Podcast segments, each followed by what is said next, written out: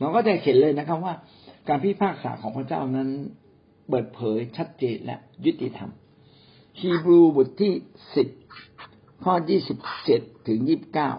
เขาพระคัมภีร์มาหลายข้อนะครับ ที่บ่งบอกว่าการพิพากษาของพระเจ้าเนี่ย ชัดเจน ยุติธรรม เพราะว่าประกาศมาตั้งแต่ปฐมกาลเลย จนถึงวิวรณ์ผ่านผู้รับใช้ ผ่านผู้เผยพระวจนะ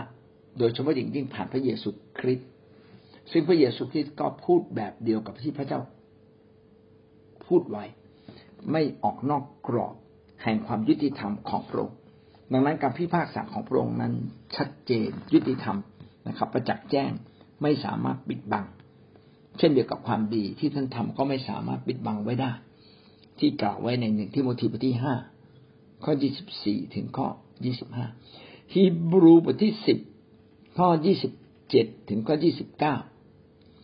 แต่จงมีความหวาดกลัวในการรอคอยการพิพากษาลงโทษ และไฟอันร้ายแรง ซึ่งจะเผาผลาญบรรดาคนที่เป็นปฏิปักษ์ต่อพระเจ้า คนที่ได้ฝ่าฝืนบัญญัติของโมเสสนั้น ถ้ามีพยานสองสามปากก็จะต้องตายโดยปราศจากความเมตตา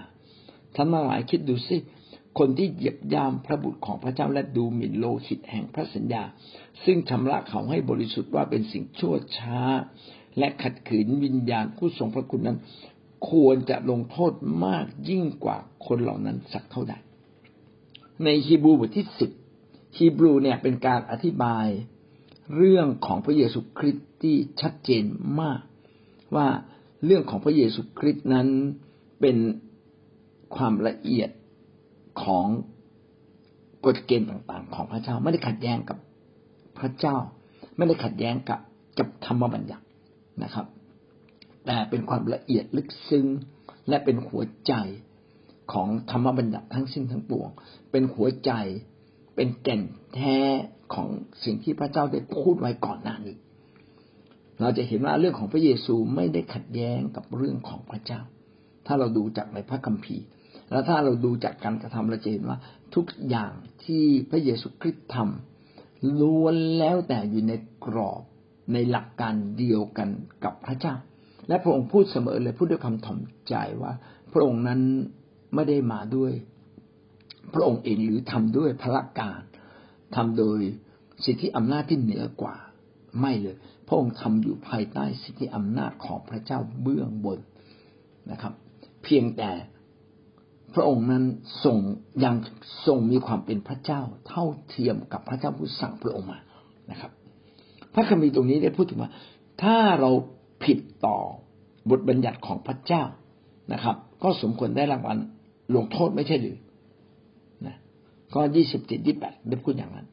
นะครับว่า คนที่เป็นปฏิบัติต่อพระเจ้า คนที่ไม่ทำตามบทบัญญัติของโมเสส จริงๆ ไม่ใช่บทบัญญัติของโมเสสเป็นบทบัญญัติของพระเจ้า ที่พระเจ้าให้โมเสสเขียนไว้ห้าเล่มแรกของพระคัมภีร์เดิมปฐมกาลนะครับอพยพเลวินิติกนาวิถีเฉลยธรรมบัญญัติห้าเล่ม โมเสสเป็นคนเขียน ไม่รู้พี่น้องอ่านจบบ้างหรือยังนะโมโมเสสนี่ใช้เวลาหลายปีในการเขียน และสมัยนั้นเนี่ยไม่ใช่พิมพ์ดีนะครับ ต้องเขียนโดยหนังสับ โอ้ไม่รู้กี่ม้วนนะครับ แผ่นๆไม่รู้กี่ม้วน ใครก็ตามที่ผิดบัญญัติของพระเจ้า แล้วก็มีคำพยานว่าผิดจริง คนเหล่านี้ต้องได้รับโทษต้องตายนะเวลาคนยิวเนี่ย พวกมันเล่นกลนะคนยิวเนี่ยจะอยากจะเอาใครตายเนี่ย ก็ไปแต่งคำพยานเท็จมา เนี่ยไอ้หมอเนี่ยมันดูถูกพระเจ้ามันพูดคำนี้คำนี้ อีกคนบอกจริงเลย จริงเลย ผมได้ยินชัด มันพูดคำนี้ อย่างเงี้ยนะมันดูหมิ่นพระเจ้ามันพูดอย่างนี้อย่างนี้ไอคนที่ถูกว่าเนี่ย เป็นจำเลยนะตายเลยนะมีพยานสองสามปากอันนี้ให้ให้ให้สิทธิหมายความว่า เวลาจะตายเนี่ย ต้องมีต้องมีต้องมีประจักษ์พยานที่ชัด แต่นี้ไอ้คนยิวมันก็ทำผิด อีกวิธีหนึ่งคือ มันก็ไปแต่งประจักษ์พยานเท็จขึ้นมา พระคำพิจึงบอกว่าอย่าเป็นพยานเท็จ เพราะถ้าเป็นพยานเท็จอีกฝ่ายหนึ่งนี่ตายได้เลย ผมเห็นครับ มันทำผิดอย่างเงี้ยไอคนนั้นตายเลย ผิดบัญญัติ นี่ขนาดผิดบัญญัติยังต้องตาย เป็นปฏิปักษ์พระเจ้านะครับ ก็สมควรตายอยู่แล้วนะครับ แต่ข้อยี่สิบเก้าพูดแรงกว่านั้นนะไอ้นั่นเราทำผิดเราก็สมควรตายใช่ไหม แต่ข้อยี่สิบเก้าบอกว่า เราไม่เพียงแต่ได้ทำผิดแล้วสมควรตาย เราไปเหยียบย่ำคนที่จะช่วยเราอีก คือเราเองทำผิดแล้วตายมันก็สมควรอยู่แล้ว แต่มันมีคนประเภทหนึ่ง ที่ไม่เพียงแต่ทำผิด แต่ยังไปดูถูกการยกโทษ ดูถูกการ ชำระบาปของพระเจ้า ผ่านพระเยซูคริสต์ไอ้พวกนี้ยิ่งสมควรต้องตายนะและพวกที่ปฏิเสธพระวิญญาณอันนี้มีทั้งสามอย่าง นี่เหยียบย่ำพระบุตร คือไปดูถูกพระเยซู ดูถูกการตายที่กังเขนของพระเยซู ว่าพระเยซูนี่ตายเปล่า ผมไม่ผมไม่สนใจ ผมผมไม่รับ การตายของพระองค์ที่มาเพื่อผม ผมไม่สนใจ พระองค์จะตายเพื่อใครก็เป็นเรื่องของพระองค์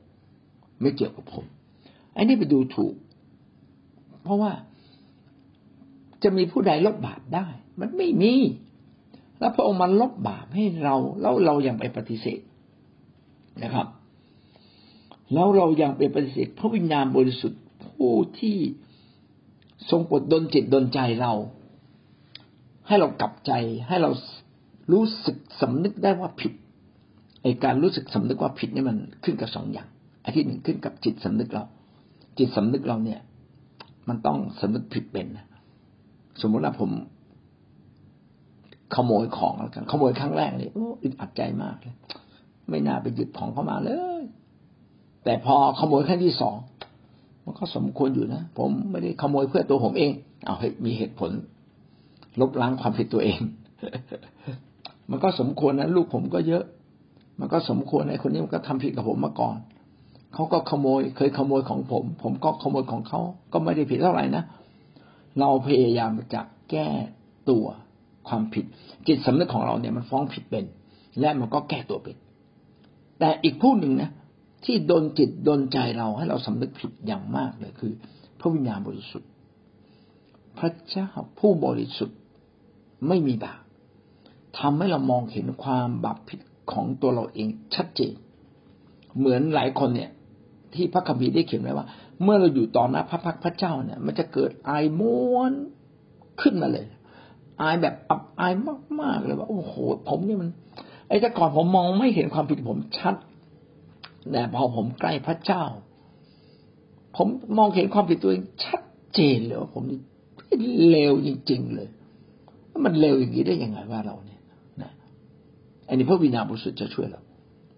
ทีนี้พระคัมภีร์ในข้อที่สิบเก้าบอกว่า คนที่ดูถูกพระวิญญาณบริสุทธิ์นะผู้ทรงพระคุณนะผู้ที่อยากจะช่วยเราและ ให้เราสำนึกผิดเนี่ย มันก็ยิ่งควรจะต้องได้รับโทษมากกว่าไอ้ข้อยี่สิบเจ็ดยี่สิบแปดที่ผ่านมาไอ้ยี่สิบเจ็ดยี่สิบแปดนี่มันตั้งตัวเป็นปฏิปักษ์กับพระเจ้า ไม่เชื่อฟังโมเสสนะครับ ทำผิดต่อหลักการของโมเสสไอ้พวกนี้สมควรตายอยู่แล้วนะแต่พวกที่ดูถูกคนที่ช่วยมาให้ตาย มันสมควรต้องถูกลงโทษยิ่งกว่า ข้อที่สิบหกที่สิบเจ็ดมากกว่านั้นอีกหลายเท่าตัวทีเดียว อันนี้พูดตกหน้าพวกไหนรู้ไหมพวกยิวนะครับ เดี๋ยวทุกวันนี้ก็ไม่ใช่พวกยิวแล้วทุกวันนี้ก็พวกที่ไปเชื่อเรื่องกฎเกณฑ์ วิทยาศาสตร์ไม่มีพระเจ้าสตีเฟนฮอกกิน นักวิทยาศาสตร์ที่ฉลาดมาก นักฟิสิกส์ตายไปแล้ว ไม่มีพระเจ้านะครับ มีแต่อนุภาคพระเจ้าพระเจ้าจริงไม่มีอะไรเงี้ย อันนี้ผมไม่รู้ละเอียดนะ แต่ผมรู้แต่ว่าเขาเนี่ยปฏิเสธพระเจ้า อาจจะมีอีกหลายคนสมัยก่อนก็มีชานดาวินปฏิเสธพระเจ้านะครับ แม้ว่าเราจะปฏิเสธอย่างไรก็ตาม เราก็ปฏิเสธสัจจะความจริงแท้ของโลกนี้ไม่ได้ ว่ามีพระเจ้า มีการพิพากษาโลกนี้จริง และมนุษย์ทุกคนที่ทำผิดก็ต้องถูกพระเจ้าผู้บริสุทธิ์พิพากษาทุกคนนะครับ และโลกนี้ก็จะจบสิ้นลง อันนี้คือสัจจะและความเป็นจริง และผู้ที่จะช่วยเราให้หลุดจากตรงนี้คือใคร คือพระเจ้าเอง คือพระเยซูคริสต์เอง ผู้มาสำแดงการช่วยเหลือของพระเจ้าที่ชัดเจน ดังนั้นใครที่ไม่เชื่อพระคัมภีร์อันนี้ช่วยยากช่วยยากมาก ๆ ใครที่ปฏิเสธพระเจ้านี่ช่วยยาก แต่ใครที่รู้จักพระเจ้า แล้วปฏิเสธพระเยซู พวกนี้นี่ไม่รู้จะรอดอย่างไร เพราะปฏิเสธผู้ที่ช่วยเหลือ เหมือนกับเขาโยนห่วงแนะ เราตกน้ำเขาโยนห่วงมา เราไม่รับห่วง เราไม่รับเชื่อนะครับ เรือมาเทียบท่าให้เราขึ้น เราไม่ขึ้นเอง อันเนี้ยคนคนที่รู้จักพระเจ้าก็ เป็นพวกที่โง่เขลาบอกปัญญาดื้อรั้นอย่างนั้นได้และหวังว่าเราอย่าเติบโตเพียงแค่การรับใช้นะเราอย่าเติบโตเพียงแค่มีความรู้ในพระวจนะ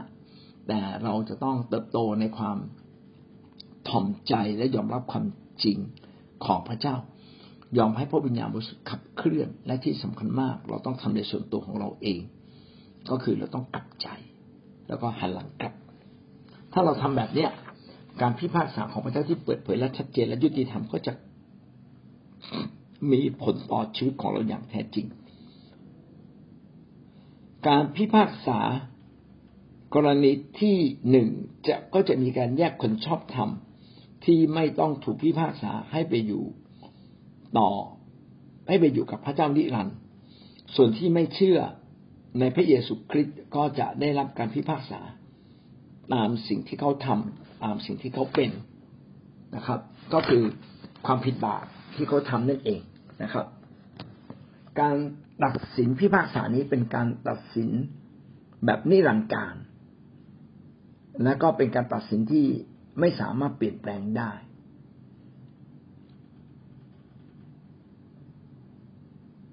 ดังนั้นชีวิตของมนุษย์ทุกคนเนี่ย อยู่ในกำมือของพระเจ้า อยู่ในอำนาจการตัดสินของพระเจ้า ว่าเราจะขึ้นสวรรค์ หรือตกบึงไฟนรกนะครับและเวลานี้เราทุกคนมีสิทธิ์เท่าเทียมกันในการตัดสินใจ ว่าชั่วชีวิตของเราเราจะเลือก ทางเดินแบบไหนนะครับ เราจะยินดีรับการช่วยกู้ของพระเจ้าผ่านพระเยซูคริสต์หรือเราจะเผชิญกับทุกสิ่งด้วยตัวเราเองนะครับ ก็เป็นสิ่งที่ท้าทายชีวิตมนุษย์ว่าถ้าการพิพากษามีจริง เขาจะพึ่งพาพระเจ้า พึ่งพาพระเยซูคริสต์มากน้อยเพียงใด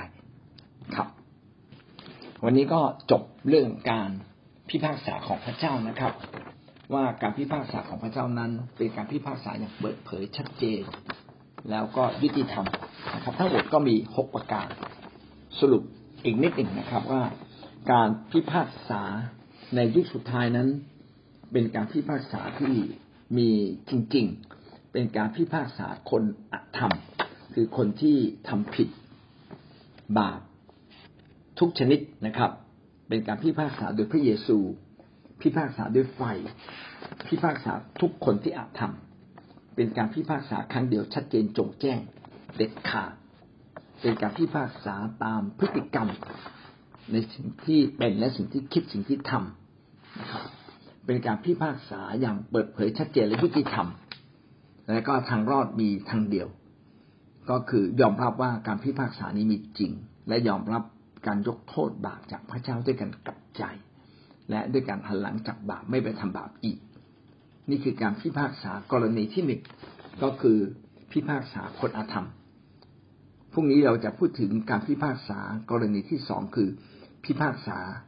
มารซาตานและสมุนของมัน เอาละชัดเจนแล้วก็พระองค์ยุติธรรมในการพิพากษา ทำให้เรากระหนักและรู้ว่า เราไม่สามารถที่จะหลบซ่อนพระเจ้าได้ไม่ว่าเราทำสิ่งใด อืม ใช่บางครั้งมนุษย์อาจจะไม่ได้เห็นนะแต่ว่าพระเจ้าเนี่ยเห็นเพราะพระเจ้าเนี่ยพิพากษาชัดเจนและยุติธรรม พระองค์เนี่ยซื่อสัตย์และสัตย์ซื่อมากเลยแล้วก็เลยทำให้เราดำเนินชีวิต มันทำให้เราได้ได้หนำเกรงพระเจ้ามากขึ้น อืม ว่าพระเจ้าเนี่ยพิพากษาแน่นอน สิ่งที่เราทำและอีกส่วนหนึ่งก็ทำให้เห็นว่า บางครั้งเวลาพระเจ้าพิพากษาเนี่ยเหมือนพระเจ้าพิพากษาตัวเราเนี่ย ลูกแกะก็เห็น และพระเจ้าพิพากษาลูกแกะเราก็เห็นอยู่ สิ่งนี้เราต้องเอามาสอนตัวเราเองแล้วก็ได้อีกเรื่องหนึ่งก็คือความเชื่อนะความเชื่อมันง่าย ใช่เหมือนที่อาจารย์บอกความเชื่อมันง่ายจริงๆก็แค่เชื่อ แต่การที่เราจะยอมเชื่อฟังแล้วก็ยอมเปลี่ยนแปลงนิสัยของเรา พื่อให้อยู่ในทางของพระเจ้าตรงนั้นน่ะสำคัญกว่า เนี่ยสิ่งที่ได้ค่ะ อืมขอบคุณค่ะอาจารย์อืค่ะมอืมเพราะว่าเขาอ่านพระคัมภีร์ในหนึ่งเปโตร แล้วก็พระคัมภีร์บอกว่า ในวันที่พระเจ้าพิพากษานั้นดวงอาทิตย์ก็ไม่มีดวงจันทร์ก็ไม่มี โลกก็ไม่มี พื้นดินก็ไม่มี อากาศก็ไม่มี และเราจะไปยืนอยู่ตรงไหน อันนี้จึงทำให้เราเข้าใจว่าในบรรดา โลกทั้งสิ้นเนี่ย มันเป็นสองมิติใหญ่ๆหนึ่งมิติแบบกายภาพที่เราเห็นนะก็คือมีดวงอาทิตย์ดวงจันทร์มีพื้นดินมีอากาศ เราต้องกินข้าวนะครับ เราต้องหายใจ ต้องกินวิตามิน ต้องกินยา อันนี้ฝ่ายกายภาพ มีอีกโลกหนึ่งคือโลกฝ่ายจิตวิญญาณที่เรามองไม่เห็น และสองโลกนี้มันซ้อนทับกันอยู่ ในโลกฝ่ายจิตวิญญาณก็ ยังไม่ใช่เป็นการตัดสินทั้งสิ้นณเวลานี้ แต่ในวันที่มีการสิ้นสุดของกายภาพ คือโลกที่มีดวงอาทิตย์ดวงจันทร์มีพื้นดินมันหมด ก็เหมือนกับเราตายจากร่างกายนี้ เมื่อเราตายจากร่างกายนี้ ร่างกายนี้เป็นของโลกนี้ คือเกิดจากดินก็เป็นของดิน เราเกิดจากแร่ธาตุต่างๆ ในโลกนี้ก็กายนี้ก็ก็กลับกลสู่ดิน ไปไปเป็นแร่ธาตุแต่มนุษย์เนี่ยมีสองภาวะคือในภาวะหนึ่งคือเรามีกายภาพของธาตุดินธาตุไฟธาตุน้ำธาตุลมอะไรเรามีอยู่ แต่อีกภาวะหนึ่งเราเป็นจิตวิญญาณนะเป็นเหมือนทุตสวรรค์ที่เป็นจิตวิญญาณ แล้วก็โลกฝ่ายจิตวิญญาณ กับโลกฝ่ายกายภาพอาจจะซ่อนทับกันอยู่เราจึงบอกว่า นรกแบบเป็นเหมือนกับใต้ท้องแผ่นดิน มันอาจจะเหมือนอยู่ใต้ท้องแผ่นดินจริง ๆนะครับ แต่ไม่ได้มาเป็นฝ่ายกายภาพ ว่าพี่น้องไปเอาแมคโครไปขุดสักห้าโลสิบโล หรือเอาเครื่องเจาะแล้วไปเจาะเจอนรกอยู่ข้างในผมว่ามันไม่น่าใช่ เพราะมันเป็นคนละมิติกันมันเป็นมิติฝ่ายวิญญาณ กับมิติฝ่ายกายภาพ แต่มันซ้อนทับกันอยู่ มิติฝ่ายกายภาพจะมาถึงฝ่ายวิญญาณนี้ไม่ได้ แต่มิติฝ่ายวิญญาณจะเป็นมิติที่เหนือธรรมชาติ ดังนั้นที่พระคัมภีร์บอกเราว่า ในวันสุดท้ายที่มีการพิพากษา อันนี้ก็เป็นเรื่องจริงว่าเมื่อประวัติศาสตร์มนุษย์เดินไปถึงจุดหนึ่ง ก็จะมีการพิพากษาโลกนี้ และทุกอย่างที่เป็นกายภาพเป็นของโลก ดวงอาทิตย์ดวงจันทร์ดวงดาว ร่างกายมนุษย์ทั้งหมดทั้งสิ้น ก็จะจบลงมันไม่มีเลย คนที่ไม่เคยตายก็จะตายเดี๋ยวนั้นปุ๊บเลยนะครับเราก็จะยืนอยู่ต่อหน้าพระพักพระเจ้า ทีนี้ไอ้การยืนอยู่ต่อหน้าพระพักพระเจ้า หลายคนถามว่าเอาแล้วจะมายืนยังไงไม่มีแผ่นดิน ไม่มีดวงอาทิตย์ไม่มีดวงจันทร์อ๋อมันเป็นมันเป็นจิตภาพไงมันเป็นฝ่ายจิตวิญญาณฝ่ายจิตวิญญาณไม่ต้องอาศัยพื้นดินในการยืนนี่ถูกไหมครับ มันเป็นจิตวิญญาณนะครับ ในมิติจิตวิญญาณเนี่ยมันไม่สามารถที่จะเห็นได้ด้วยตา ด้วยตาแบบมนุษย์หรอกแต่อาจจะเห็นด้วยตาแบบฝ่ายของพระเจ้า มันจึงเรียกว่ามีตาฝ่ายวิญญาณมีหูฝ่ายวิญญาณ มันมีเสียงดัง ซึ่งจะโดยธรรมดาจะไม่ได้ยิน หรือภาษาที่เราพูดพูดก็พูดไม่ได้ ฟังก็อาจจะฟังไม่รู้เรื่องอย่างนี้ไหมครับมันทำให้เราเห็นว่า มันมีอีกโลกหนึ่งก็คือ โลกฝ่ายจิตวิญญาณที่มัน เกินกว่าที่มนุษย์ในร่างกายจะไปเข้าใจนะครับ จะไปเข้าใจ แต่พระคัมภีร์เขียนว่ามันมี มันก็ต้องมีนะครับครับเพราะสิคัมภีร์เขียนว่าจะต้องมีการพิพากษา มีการพิพากษาก็ก็ต้องมีการพิพากษา และทุกคนที่กระทำอะไรไว้ ก็จงรู้ตัวเถิดท่านก็ต้องรับตามที่ตัวเองได้ทำได้พูด ถูกถูกผิดผิดดีมากดีน้อย ได้รับหมดนะครับ มีอันเดียวก็คือถ้าเชื่อการยกโทษบาปของพระเยซูคริสต์พระองค์ก็ลบบาปเราทั้งฝ่ายกายภาพและฝ่ายจิตภาพนะครับ แม้วันนี้ในฝ่ายกายภาพท่านอาจจะมีความกลัว มีความเจ็บ มีความละอาย เสียใจร้องไห้ ตีอกชกตัวนะแต่ตอนวันที่พระเยซูคริสต์มาพิพากษาความกลัวไม่มีอีกแล้ว ความโกรธความเกลียดนะความละอายจบนะครับเพื่อพิพากษาเสร็จจบปุ๊บเหลืออย่างเดียวเลยคือ ผิดลงนรกไปเจ็บปวดนะครับ ถูกก็ขึ้นสวรรค์ไปรับรับสิ่งพิเศษที่พระเจ้าได้จับเตรียมไว้ให้กับเรา นี่เป็นนี่เป็นความเข้าใจในสองมิติคือมิติฝ่ายกายภาพ และก็มิติฝ่ายวิญญาณ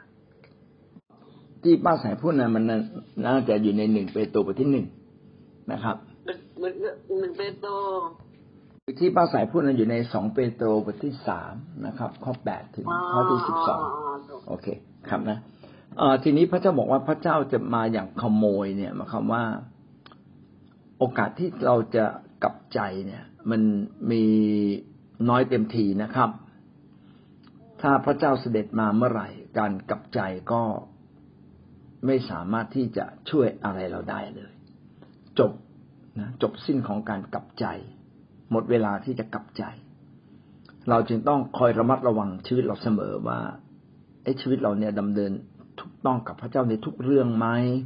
ทั้งเรื่องเล็กเรื่องใหญ่ ทั้งเรื่องชีวิตนิรันดร์เราจึงต้องมานำมาคำนึงนะครับ ไม่งั้นเราก็จะตกไปเป็นทาสของซาตานไป นี่ก็เป็นสิ่งที่สำคัญก็เป็นสิ่งที่เตือนใจชีวิตเรานะครับว่า เราไม่เพียงแต่รู้ว่ามีการพิพากษาและการพิพากษาทุกอย่างจะสิ้นสุดลง และการเป็นการเป็นการพิพากษาที่ชัดเจนคม คมชัดนะครับ ไม่มีใครจะช่วยใครได้ เป็นการพิพากษาอย่างตรงไปตรงมาไม่เห็นแก่หน้าผู้ใด ถ้าเราไม่ยึดหลักการของพระเจ้าในการยกโทษตั้งแต่ที่เรามีชีวิตอยู่ วันนั้นจะมาร้องทูลขอความเมตตาก็ไม่ได้แล้ว เพราะว่าเราไม่ดำเนินชีวิต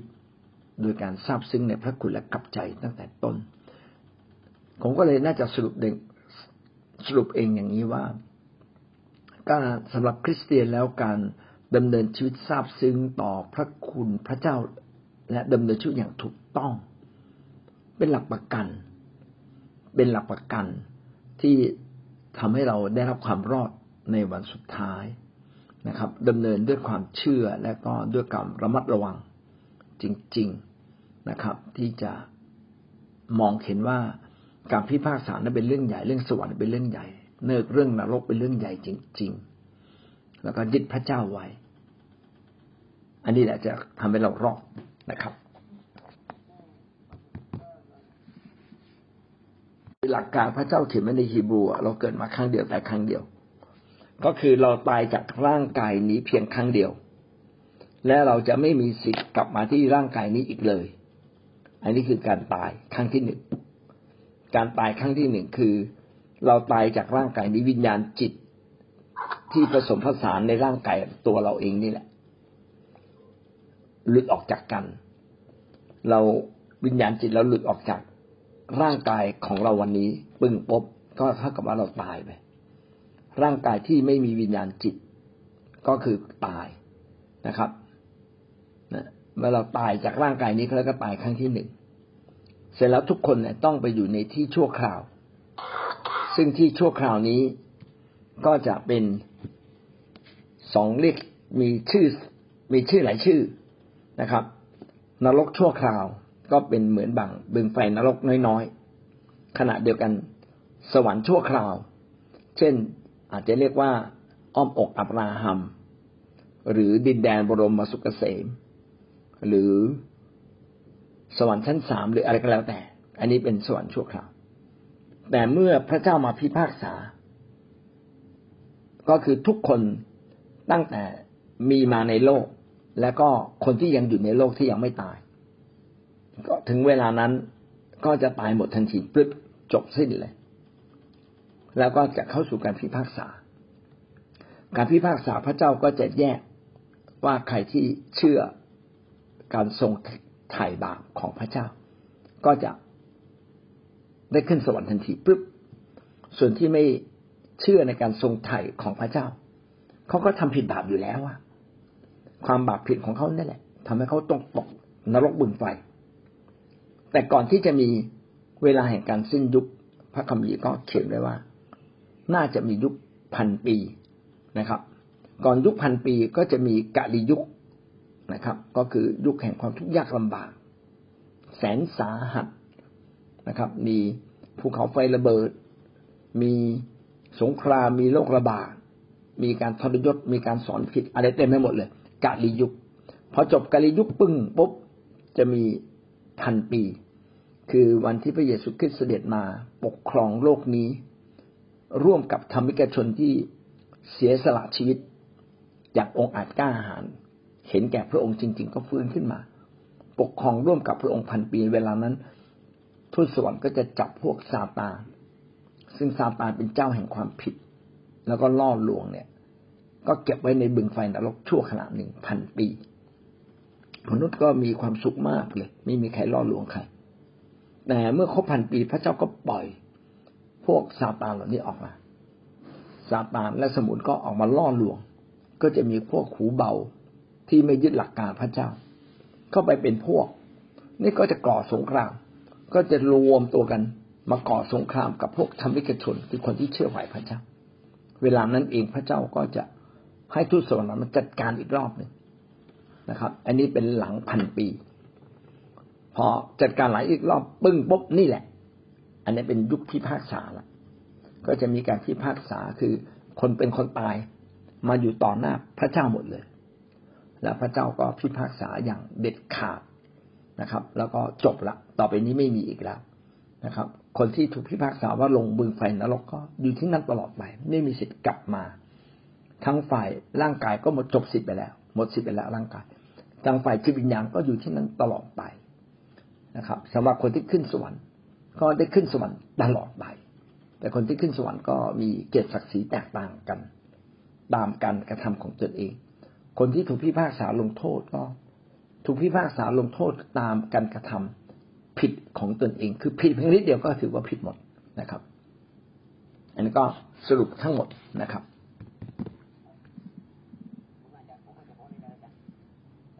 จูนถามว่าขณะที่เราอยู่ในโลกเนี่ย เราก็ถูกตีสอนนะครับ เหมือนกับถูกพิพากษา ย่อยๆ ไม่ใช่เป็นการพิพากษาใหญ่ แล้วการพิพากษาย่อยๆเหล่านี้จะไปรวมกับ การพิพากษาใหญ่ในวันสุดท้ายไหม พระคัมภีร์ก็ได้เขียนตรงนี้ไว้นะว่า เราทั้งหลายเนี่ยถูกตีสอนเพื่อไม่ต้องถูกพิพากษาในอนาคตหมายถึงว่า อะไรที่เราทำผิดแล้วถูกตีสอนไปแล้ว ถูกพิพากษาไปแล้ว ก็คือจบไปแล้วในโลกนี้นะครับ จะไม่ถูกพิพากษาในอนาคต แต่ไอ้ที่ในอนาคตที่ต้องยังถูกพิพากษาอยู่ มันเป็นเรื่องการไม่กลับใจมากกว่า คือไปผิดซ้ำน่าจะเป็นเรื่องการไปผิดซ้ำอันนี้เป็นความเข้าใจไม่ทราบจะถูกต้องสมบูรณ์ทั้งสิ้นหรือเปล่านะครับ แต่แต่ความเข้าใจจากการที่อ่านพระคัมภีร์เวลานี้เข้าใจแบบนี้ ว่าอะไรก็ตามที่เราผิดในโลกและถูกพิพากษา ลงโทษถูกตำหนิติเตียน ก็จบสิ้น ในเรื่องเหล่านั้นแล้ว เพื่อเราไม่ต้องถูกพิพากษาคู่กับคนบาปในวันถูกพิพากษาคันใหญ่ น่าจะเป็นแบบนี้ ครับ ก็คือเรื่องไหนถูกพิพากษาถูกว่าไปแล้วก็จบไปแล้ว แต่จะว่าต่อถ้าเราไม่กลับใจดังนั้นการกลับใจจึงเป็นกลไกแห่งฝ่ายจิตวิญญาณที่สำคัญมาก เราไม่ต้องมานั่งฟ้องผิด ราะการฟ้องผิดไม่ได้ช่วย การตกในความกลัว ก็ไม่ได้ช่วยเรา แต่มันเป็นผลจากความบาปที่มันเกาะติดแน่นในตัวเราต่างหากพระเจ้าอาจจะพิพากษาไปแล้วแต่ ไอ้ผลแห่งความบาปชั่วที่มาจากซาตานเนี่ยบางทีเราขาดความเชื่อที่จะรับการยกโทษจากพระเจ้ามันก็ยังขังอยู่ในใจเรา อันนี้เราก็ต้อง มีความเข้าใจในฝ่ายวิญญาณด้วย ว่าแม้พระเจ้ายกโทษ แต่ซาตานก็ถือเป็นช่อง เขาถือถือเป็นช่องของบาปแล้วก็มากระทำกับเราต่อไป อันนี้เราก็ต้องรับทั้งฝ่ายพระเจ้าว่าเรารับการยกโทษแล้วไม่ต้องปากปั๊มตัวเอง แต่ขณะเดียวกันเราก็ต้องทิ้งบาปจริง ๆ ไม่งั้นก็จะเปิดหน้าต่างเปิดประตู ต้อนรับการกลับมาของซาตาน ก็ทำให้เรากลายเป็นทาสมันเหมือนเดิมนะเป็นบาปที่เกาะแน่นเป็นแบบบาปที่ฝังอยู่นะครับ แล้วเราก็ต้องรับผลมันต่อไปอยู่เรื่อยๆน่าจะเป็นสองส่วนด้วยกันส่วนของพระเจ้าที่ต้องยกลกยกโทษไอ้ลงโทษไม่มีละจบละเพราะว่าพระเจ้าได้ตีสอนเราจบแล้ว ไม่ต้องถูกตีสอนคู่กับการลงโทษครั้งใหญ่ แต่ ความบาปที่เราไม่ได้กลับใจ ก็ทำให้เราทำผับบาปใหม่ อันนั้นเป็นสิ่งที่พระเจ้าจะลงโทษเรา ขณะเดียวกันความบาปที่เราไม่กลับใจ ก็เปิดประตูเป็นช่อง ให้ซาตานนี่เข้าเข้าเข้านอกออกในในตัวเราอยู่เรื่อยและความบาปจึงเป็นเรื่องที่เราต้องพึ่งพาพระเจ้าและตัดสินใจอย่างเด็ดเดี่ยว ผมคิดว่าเส้นทางที่ถูกต้องเราต้องเลือกเดินนะครับ ถ้าเราเลือกเดินซาตานก็มาหาเราไม่ได้ แต่ถ้าเราไม่เลือกไม่เลือกเดิน ยังเป็นเพื่อนกับซาตานอยู่ เป็นเพื่อนกับความบาปอยู่ ก็เราก็ถูกพาให้หลงไปได้ตลอดเวลากลับใจพระเจ้าอภัยก็จบนะคะใช่ใช่ค่ะที่เป็นความจริงเป็นหลักการของพระเจ้าว่า ความบาปใด ๆก็ตาม ที่เรามีอยู่ที่เราทำอยู่ เมื่อเราเชื่อในพระเยซู ความบาปเหล่านั้นเท่ากับศูนย์เลย พระเจ้ายกโทษให้หมดสิ้นไม่เหลือเลยนะครับ จบสิ้นอย่างแท้จริง ตายเดี๋ยวนั้นก็ขึ้นสวรรค์เดี๋ยวนั้นเหมือนโจรที่กางเขนนะครับ เพียงแต่ว่าในช่วงที่เรายังมีชีวิตอยู่อยากกลับไปอีกดังนั้นการไม่กลับไปอีกเนี่ยจึงเป็นเรื่องที่เราต้องตัดสินใจ และเป็นเรื่องที่เราต้องพึ่งพาพระวิญญาณ เป็นเรื่องที่เราจะต้องพยายามพาตัวเรามาพันผูกกับคริสตจักรของพระเจ้า เพื่อการช่วยเหลือของกันและกันไฟวิญญาณ และการช่วยฝ่ายธรรมชาติจะพยุงชีวิตเราไว้นะครับ ให้เราดำเนินชีวิตอย่างถูกต้องในทุกเรื่อง เรื่องการเชื่อฟังเรื่องการอยู่ภายใต้สิทธิอำนาจเรื่องการที่พระคริสต์ทรงครอบครองชีวิตเรา ให้เราใช้ชีวิตอย่างมีคุณค่า อันนี้ก็เป็นเรื่องที่ เราต้องดำเนินชีวิตอย่างอย่างถูกต้องให้มีคุณค่า ใส่ใส่ซื่อๆกับพระเจ้านะครับ ต้องพึ่งพาพระคุณพระเจ้าทุกวันเรื่อยไปนะครับ ที่จะไม่ทำบาปแล้วก็ให้พระเจ้าลบบาปเราทุกวันแล้วก็ที่สำคัญคือชีวิตเราต้องเติบโต เมื่อเราเติบโตบาปมันก็เล่นงานเราไม่ได้นะครับ เมื่อเราเติบโตพระวิญญาณบริสุทธิ์ก็ทรงอยู่กับเรา เราก็จะเข้มแข็ง บาปก็ทำอะไรเราไม่ได้ครับ องค์ที่ทำให้เราได้เข้าใจเรื่องกลไกของบาป เข้าใจเรื่องกลไกของการพิพากษาลงโทษในวันสุดท้ายทำให้เราสามารถตัดสินใจและพึ่งพาพระองค์ และไม่เชื่อความรู้สึกของตัวเอง แต่เชื่อตามสัจจะความจริงแห่งพระเจ้า ว่าเมื่อพระเจ้ายกโทษแล้วก็ไม่จำเป็นต้องมาตีอกชกตัวลงโทษตัวเองหรือฟ้องผิดตัวเอง การกลับใจและรับพระคุณพระเจ้า มีความสำคัญอย่างยิ่งในการเชื่อในการทรงไทยอย่างสมบูรณ์ของพระเจ้า เขาทำให้ชีวิตเราเป็นไทย ขอพระวิญญาณบริสุทธิ์ได้ทรงเป็นพระเจ้าแห่งการเข้ามาครอบครองจิตใจความคิดของเรา คุ้มครองความเชื่อของเรา และทำให้เราได้รับการปลดปล่อยทำให้เราเติบโตทำให้เราไม่เดินอยู่ในทางบาปอีกต่อไป ขอบคุณพระเจ้า สารเสริญในนามพระเยซูเจ้าอาเมน